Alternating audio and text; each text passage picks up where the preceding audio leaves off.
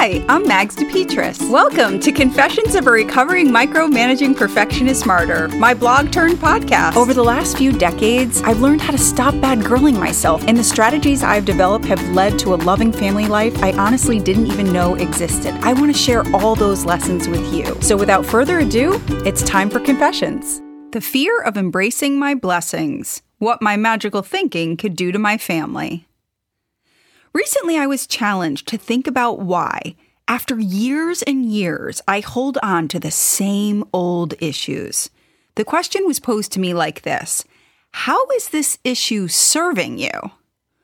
Friends, it takes brutal honesty to admit that you might actually be perpetuating certain problems in your life because, in some way, your life is served by having those problems.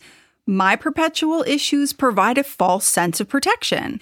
While that might sound cliche, my issues aren't protection for me, but for those I love. I have a genuine, self diagnosed fear of abundance.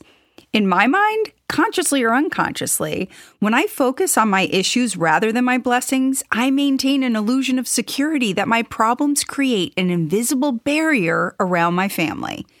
Giving problems more attention than they deserve is a way for me to delude myself by thinking that the universe will see that I'm already plagued by overwhelming obstacles, so it won't further punish me by wreaking havoc on my family. Does this nutty superstitious thinking resonate with anyone else? My therapist calls my belief that something I say or do will jinx someone I love magical thinking.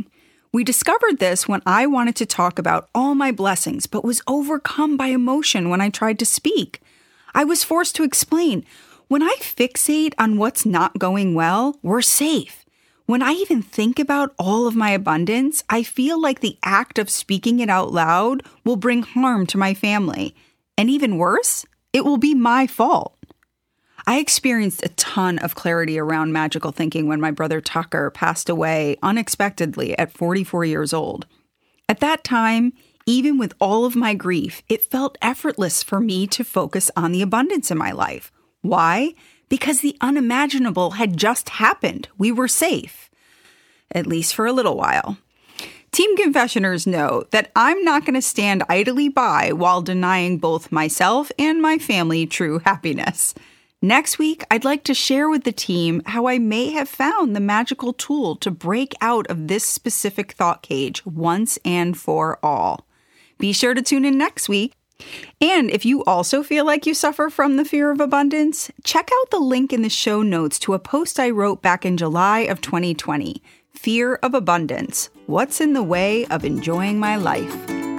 Okay, if you're anything like me, you didn't even think about subscribing to this podcast. So this is your reminder. Please subscribe, rate, review, and tell your friends. And also, head over to magsdepetris.com. That's mags, D E P E T R I S.com to subscribe. There you can stay up to date with everything that's going on at Confessions. Have a wonderful day and take care.